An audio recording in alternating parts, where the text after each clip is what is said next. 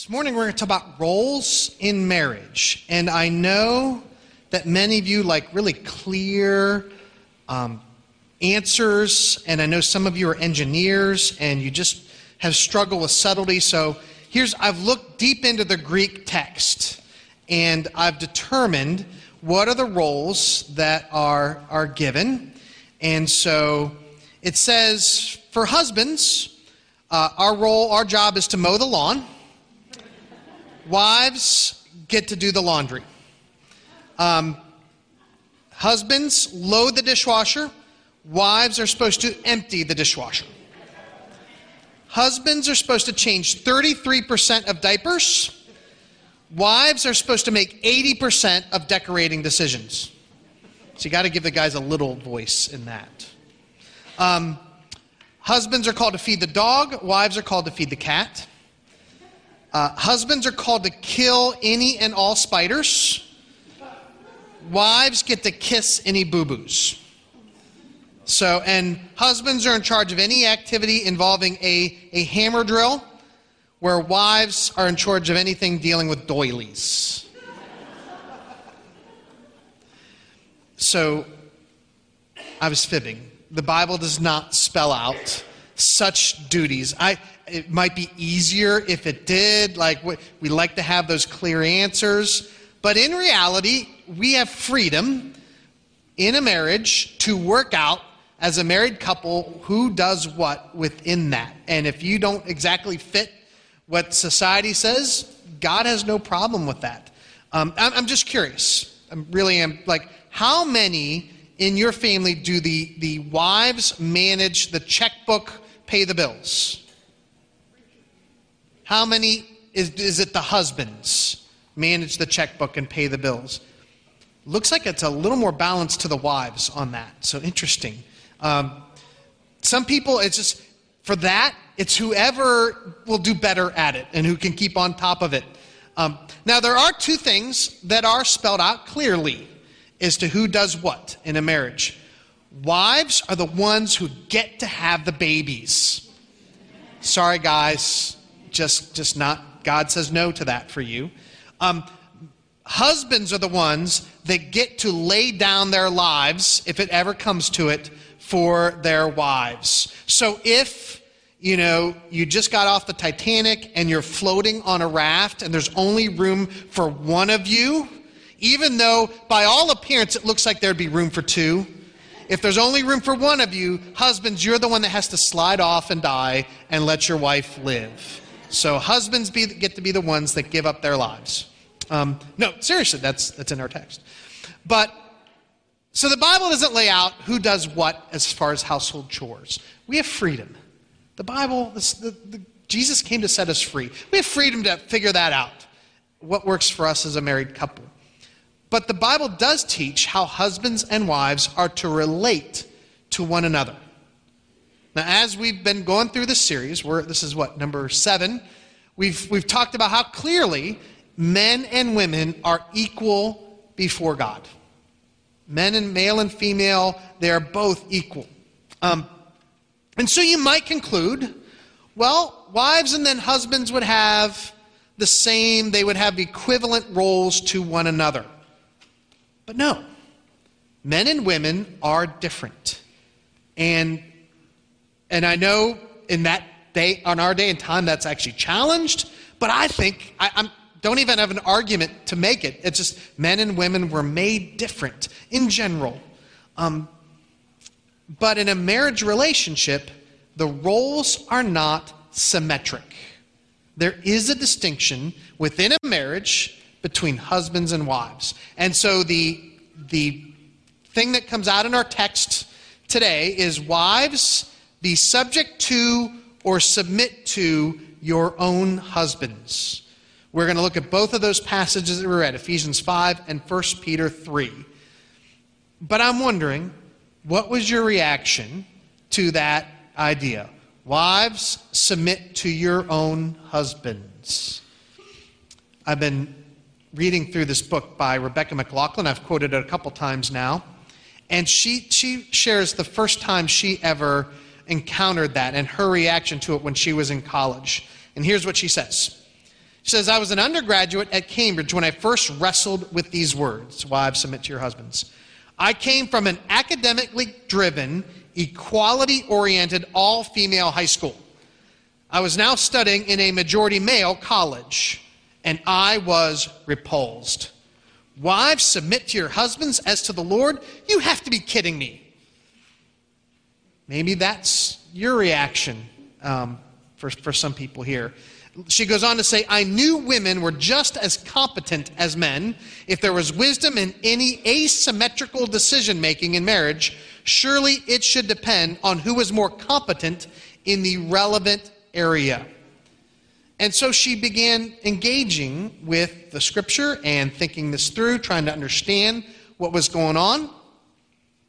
And, you know, when she first looked at the, the passage in Ephesians 5, and she said, Oh, I can explain this away because the verb submit does not actually directly show up in verse 22. And she maybe thought, I can figure that I can find some way that it, it's not saying what people think it's saying.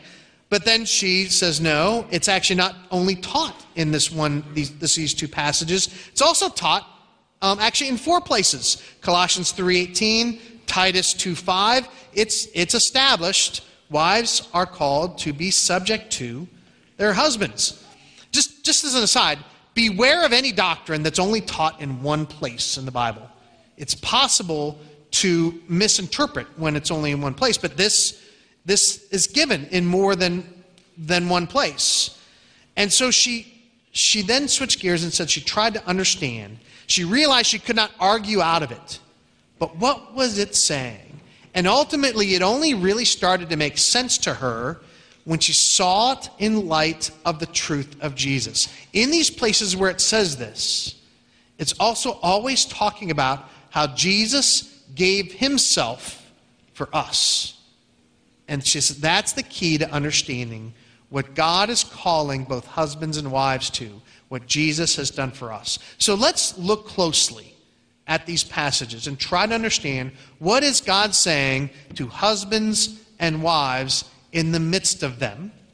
And I would suggest that it's worthwhile, even if you're not a husband or wife, or if you never become a husband or wife, that, that it, it can be helpful for us as the body of Christ. How do we encourage each other to be faithful to what God is calling us to?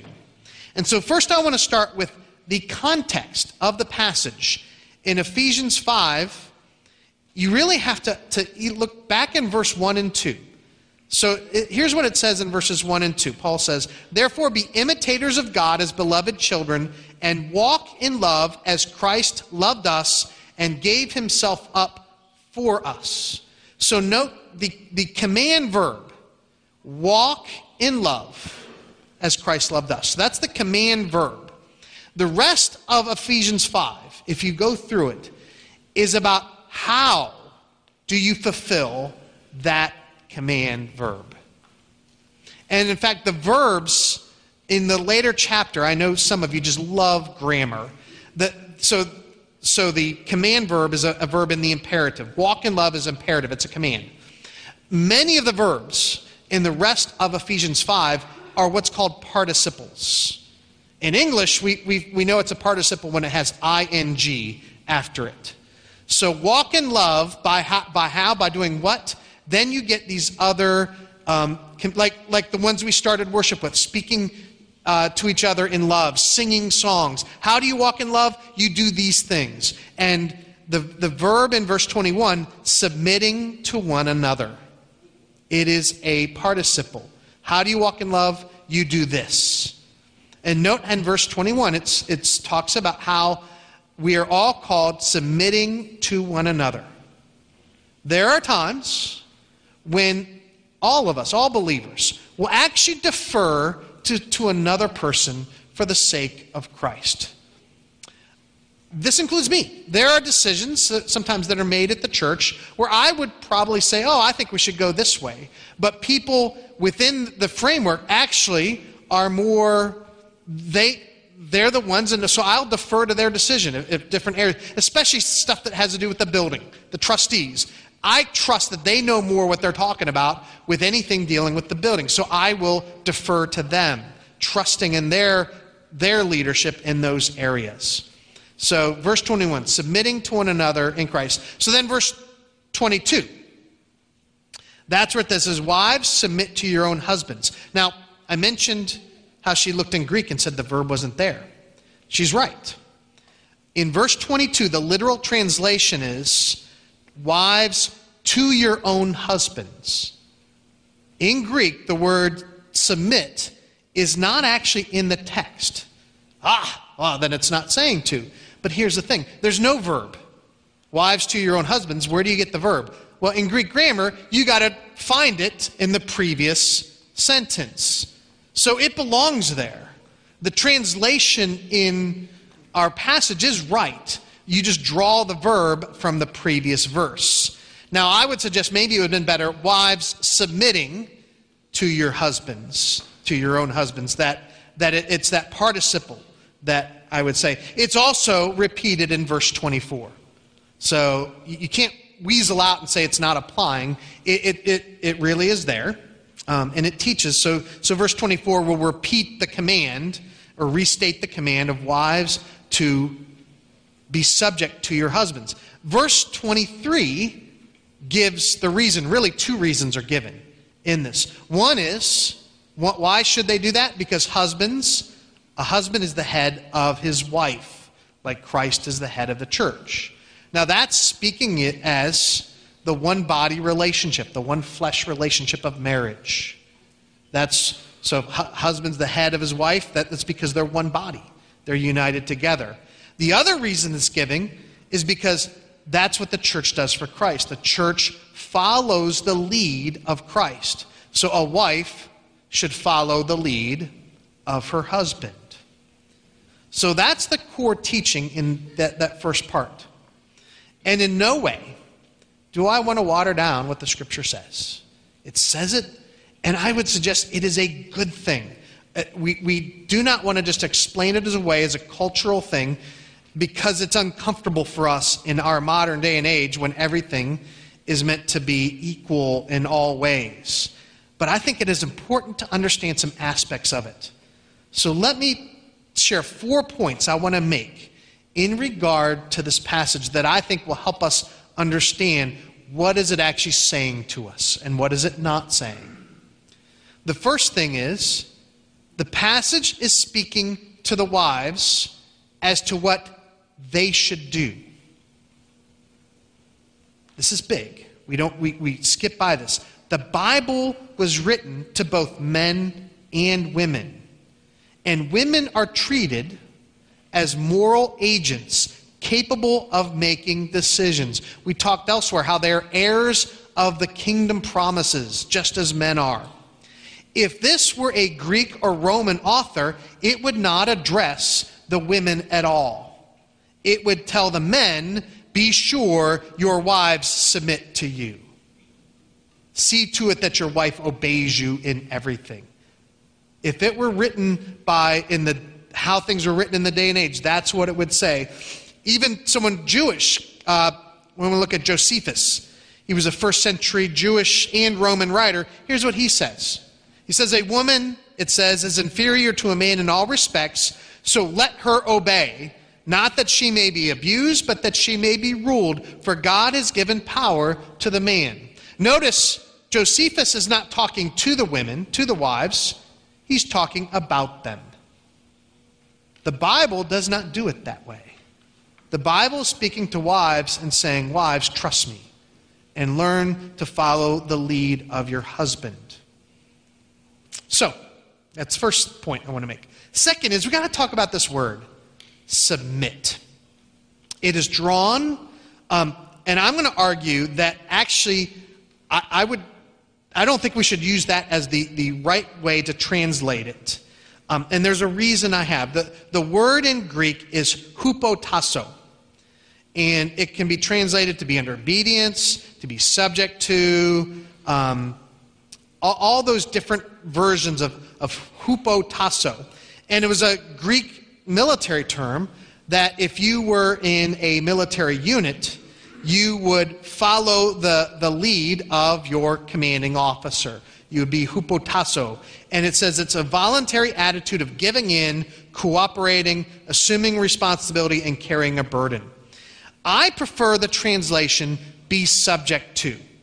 And here's why because of mixed martial arts. Seriously, if you go to someone who's not a church person and you go ask them, what does the word submit mean? They're going to picture mixed martial arts. Do we have a picture on the screen for that? Did I do that one? Yes. This is what people think of when they see the word submit. If you even put it into Google, mixed martial arts is going to do it. Because what do you do then? You use force and you put someone in a position where they can't help but submit. You, you put pain upon them and you force them to submit, to, to tap out. That's what is in people's heads when they see that word submit. And that is not what the Bible is talking about.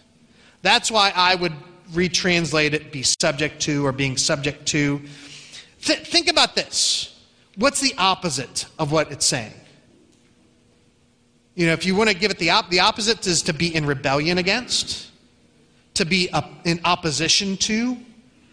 You know, wives, do not be in opposition to your husband. Do not rebel against your husband. Do not undermine your husband. That's what it's saying. It's the idea of following the, the lead of, not being in this position where you're being forced to.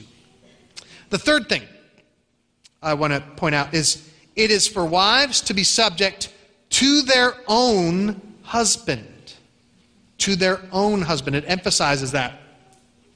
It is in no way that women are subject to men in general.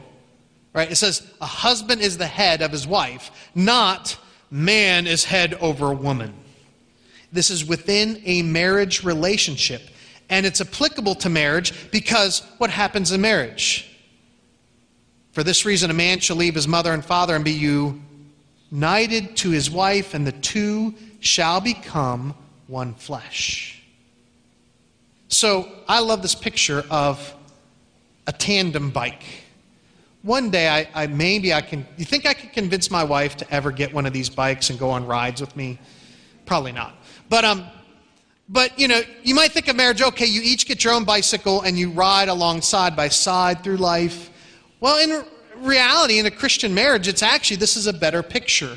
You are riding one bike, right? You're you're united together in life, and if you're each trying to steer in different directions, it's not going to work someone is called to take the lead um, in that. And you're not called to work against each other, you're called to work together.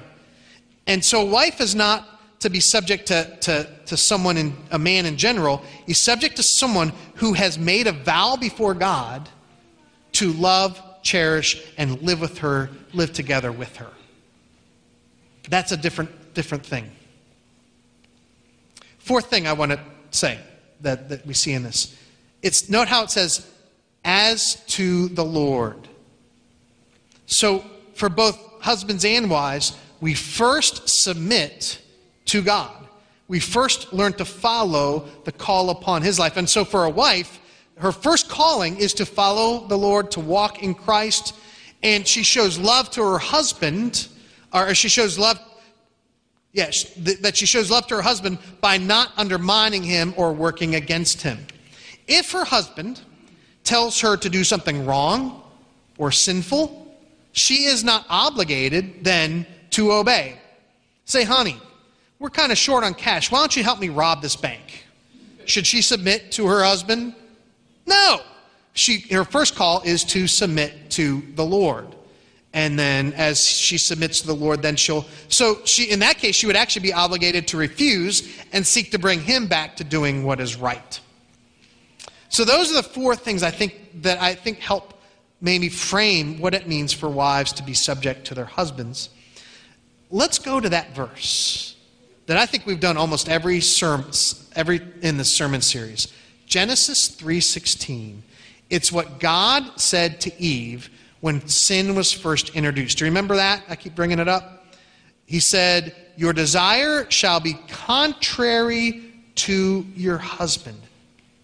Compare that to Ephesians 5. And my argument then is that that's what, what sin looks like. It's a desire to get her own way. A desire for, for the wife would be a desire to be independent of her husband and, and to work at cross, par, cross purposes, to be in opposition. He's working towards one thing, and instead your desire will be to be to, to go against that, to be contrary. Um, instead of you know riding the tandem bike together, you're going to try to steer it in a different direction. That's what would happen in marriage. Just to give an example, let's say the couple is trying to get out of debt, that they've, they've built up a lot of debt, and the husband says, We need to cut back on our spending. And they both try, kind of come to an agreement hey, we're going to you know, limit our extra spending. We're just going to focus on the basics. And then the wife says, Nope, I don't have to listen to you. And she goes out and goes on a big spending spree and sinking them deeper into debt. That's the, this idea of your desire shall be contrary to your husband.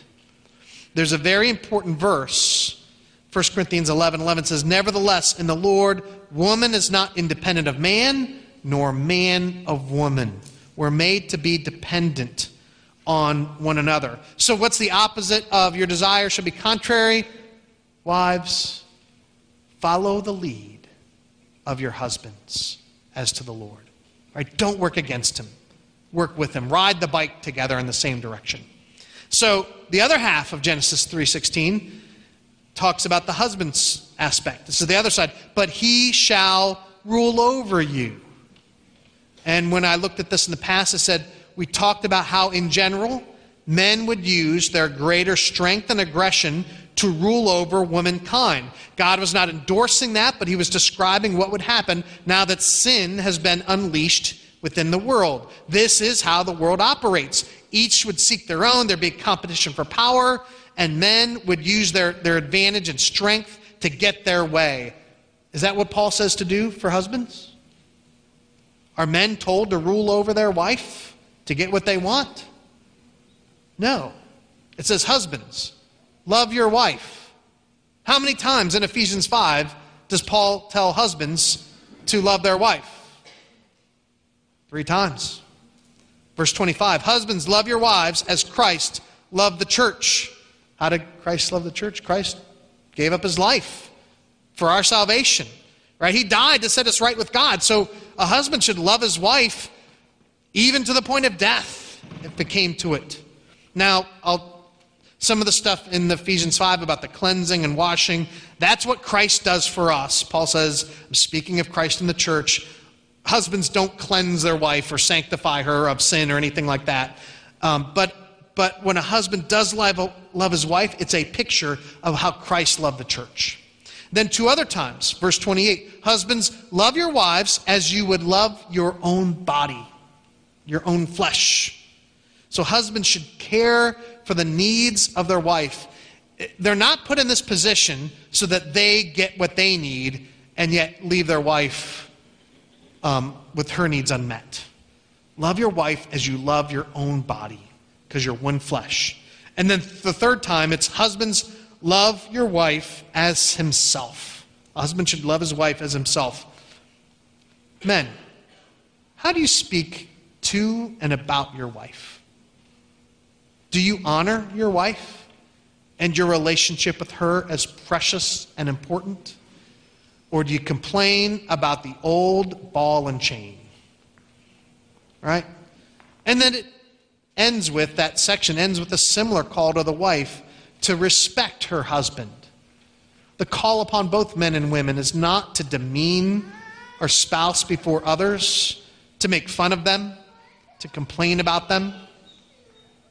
Now, I, there are times in you know our life we, we might have to with a group with a close friend we might be honest about struggles we're having. But even in those confidential conversations we take care to honor um, our spouse right? Not to dishonor them. I'd say even more in a public setting.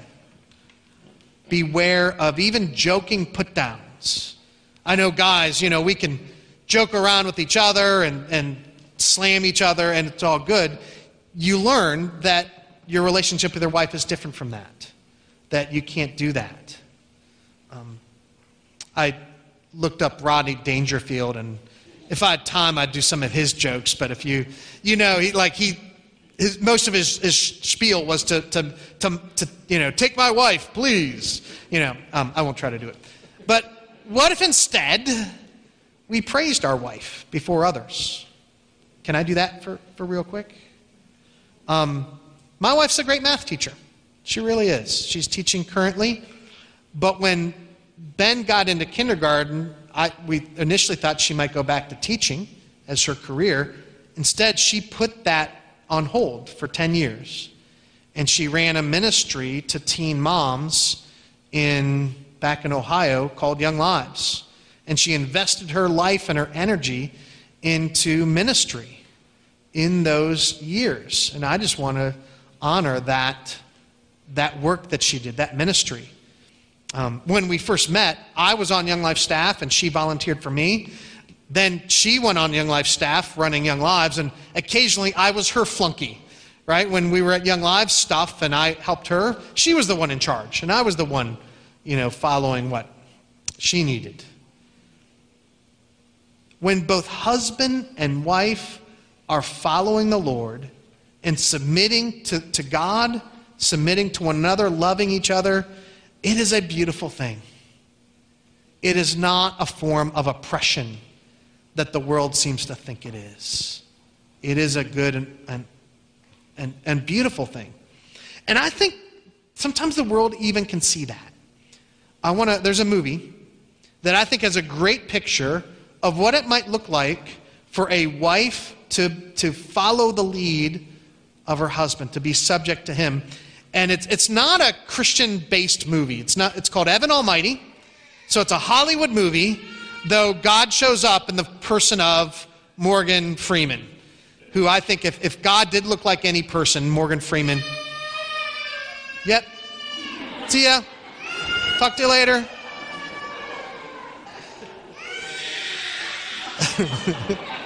oh, there's two of them. yeah.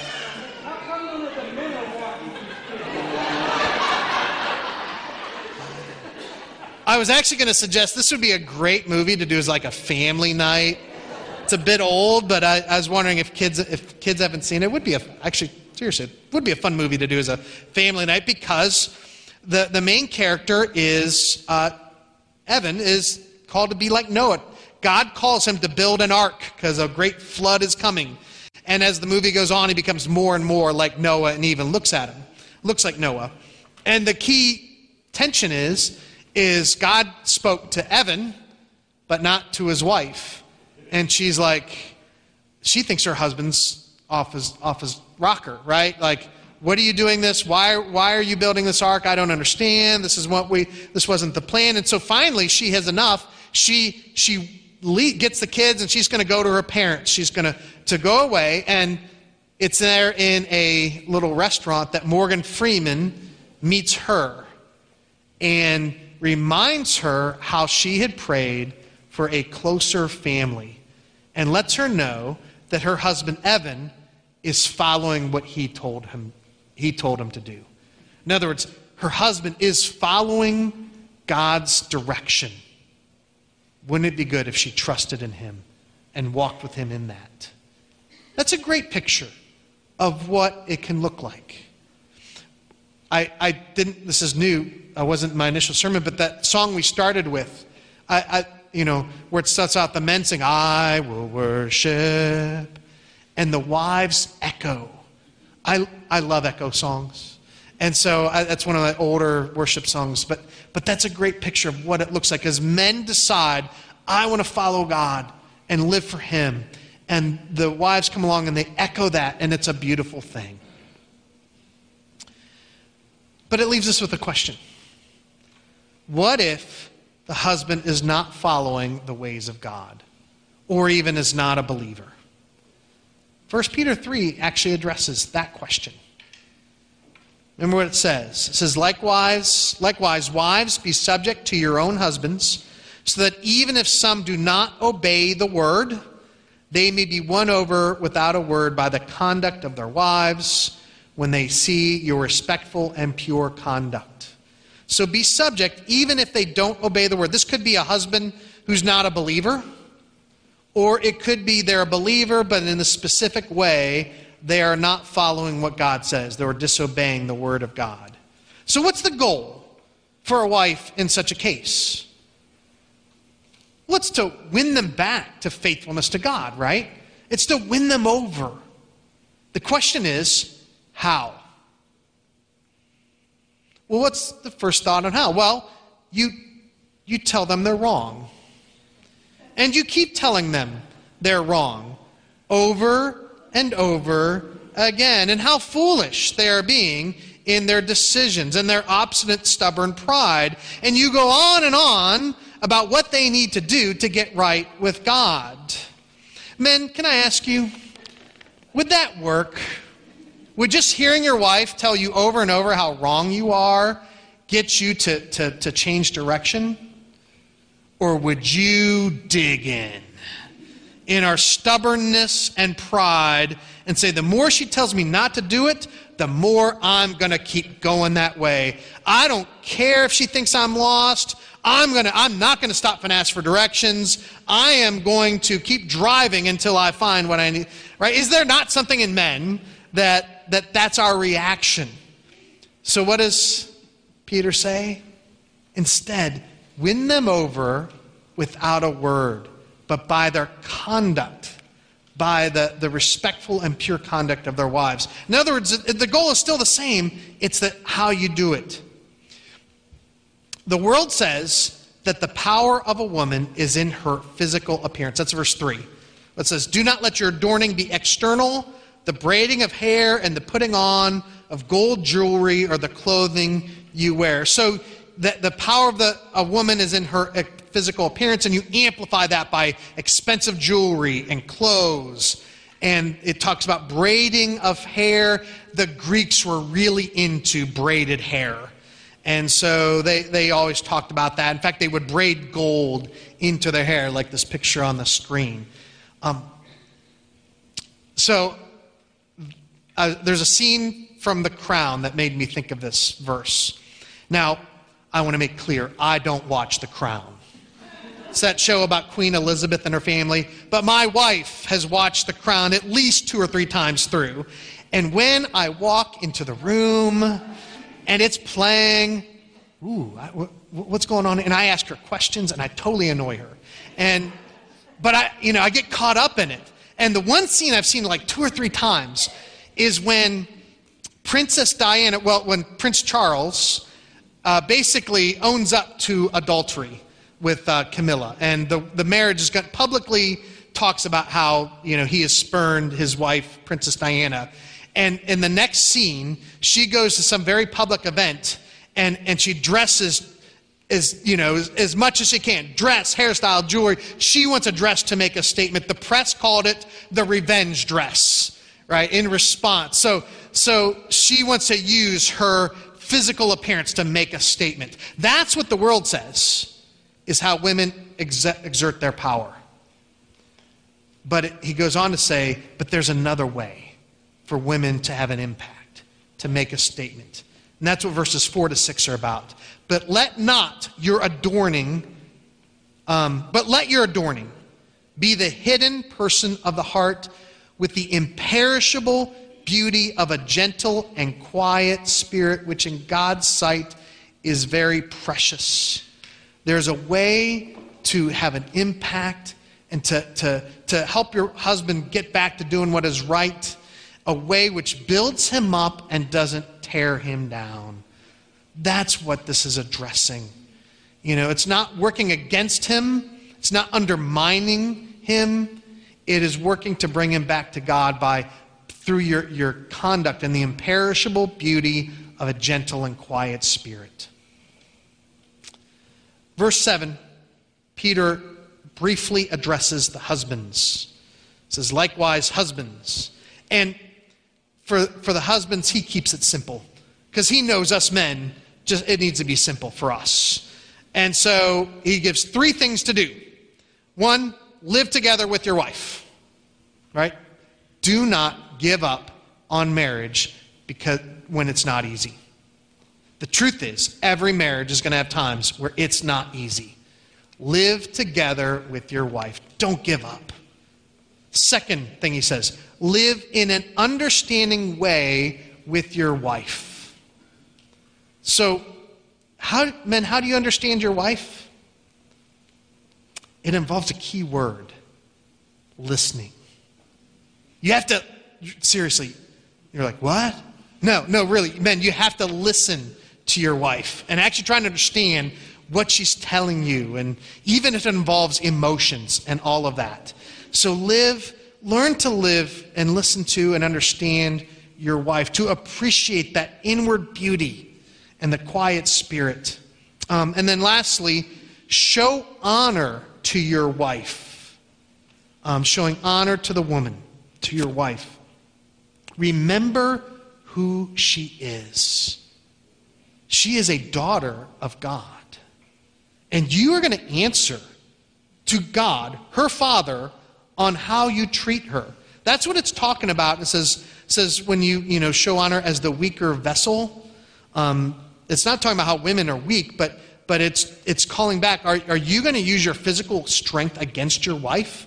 Remember that they are heirs with you of the grace of life, so that your prayers may not be hindered.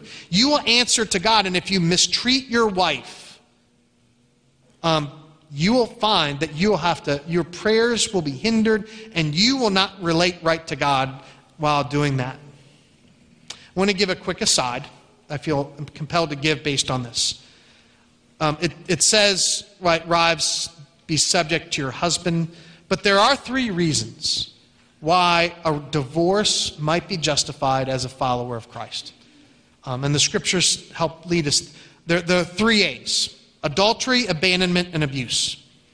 So, other places in Scripture talks about how if, if there's adultery, it, it, it is justified for a, a spouse to divorce the other spouse because the marriage covenant has been broken. Now, it doesn't have to end that way. There can be forgiveness and restoration, but divorce is justified in the case of adultery. The second case is abandonment. Another place where it talks about how if, if your husband leaves you, you are not bound to him anymore. God does not make you slave or bind you to someone who has walked away. They can't just leave you in the lurch like that with, with no options. You are then released. And what I would suggest is the third A abuse is a form of abandonment. That women are not called by God to live together with a man who is beating her up. And the, the same applies because it's, it's happened the other way as well. If that is your case, seek the Lord, seek others, seek his help in getting out of that situation. Galatians 5:1 is spoken to both men and women. It says it is for freedom you have been set free by Christ. He does not want you to be yoked into slavery. God does not demand that his daughters sit there and take it without any option. Now there have been time in human history where women had no options. Thankfully, we're not in one of them. If so, that's an aside. We're not, that's not the focus, but I felt compelled to, to talk about that. Because there are women who have been told by their pra- preachers, and I know this, that they're, they're called to just sit there and take it. That is not God's will. Last idea. Does being, because it talked about the weaker vessel, this is based on this. Does being subject to their husbands mean women are supposed to be timid? And unassertive. Or that women can't work outside in the marketplace in anywhere. They can't be in a job where they're in charge of something. What I would suggest is this, this dynamic is within a marriage. That does, it does not relegate women and maybe they can't have a job with authority out in the world. And the reason I do that is I realize you can't see it on the screen. I'm sorry. I picked this picture because it looked cool. Um, it's from Proverbs 31. And what I want to do is read some selected verses. And this is the scripture's answer to what does an ideal wife look like? What does a godly wife look like? Let me just you, read the whole thing later, but, but hear this. A wife of noble character who can find she is worth far more than rubies. Her husband has full confidence in her and lacks nothing of value. She considers a field and buys it. Out of her earnings, she plants a vineyard. She sets about her work vigorously. Her arms are strong for the tasks. She sees that her trading is profitable and her lamp does not go out at night. Jumping down. She is clothed with strength and dignity. She can laugh at the days to come. She speaks with wisdom, and faithful instruction is on her tongue. And then it goes on, verse 30 Charm is deceptive, and beauty is fleeting, but a woman who fears the Lord is to be praised. Honor her for all that her hands have done, and let her works bring her praise at the city gate. So, this is not the picture of a timid person. It says she clothes herself with strength. It describes her making business decisions, financial transactions that are not, you know, uh, dependent on her, uh, and her, on her husband. And the basic summary is this is someone who takes charge of things, but she does it in sync with her husband, not working against him, not undermining him in the way she does it. Let me close with another quote by Rebecca McLaughlin, the same one she talked about. She struggled with this idea, but then she talks about how she's come to understand it. She says, I've been married a decade and I am not naturally submissive. I am naturally leadership oriented. I hold a PhD and a seminary degree, and I am the trained debater of the family. Thank God I married a man who is man enough to celebrate this. And yet, it is a daily challenge for me to remember my role in this drama and to notice opportunities to submit to my husband as to the Lord. Not because I am naturally more or less submissive or because he is more or less or naturally loving, but because Jesus went to the cross for me. It makes all the difference. What the scriptures are calling us to is bound up in this idea that Jesus meant went to the cross and gave his life for us. The call for men to love their wives, even to laying down his own life, and the call for women to trust and follow the lead of their husbands is given in light of a Savior who gave himself to save us from sin and death and hell. Can I say this? The starting point for having a good marriage is to first put your trust in Christ. Right? If you, you know, if if you haven't done that, then don't worry about anything I said today. Start with this. Start with what does it mean for you to follow Jesus? I love this picture on the screen because when you put your trust in Christ, it's like stepping out onto this bridge because you believe and have come to trust that it will hold you. But you don't always know where it will lead, how it will go in the end. You got to trust that if you say yes to Christ, it will lead you to the right place. And maybe wherever your marriage is at, maybe that's what it is for you right now. Your first and most important call is trust Jesus. He can show you how to do the rest, He can lead you in that. But first, put your trust in Him. Let me pray. Father, I thank you that you sent your son Jesus because we don't know which way to go. We, we can get wrong all our relationships so easily. But we know that when we follow you, you will lead us straight and true, and you will lead us to what is good. So, Lord, show us how to follow your Son. It's in His name that we, we, we lift all these things to you. Amen.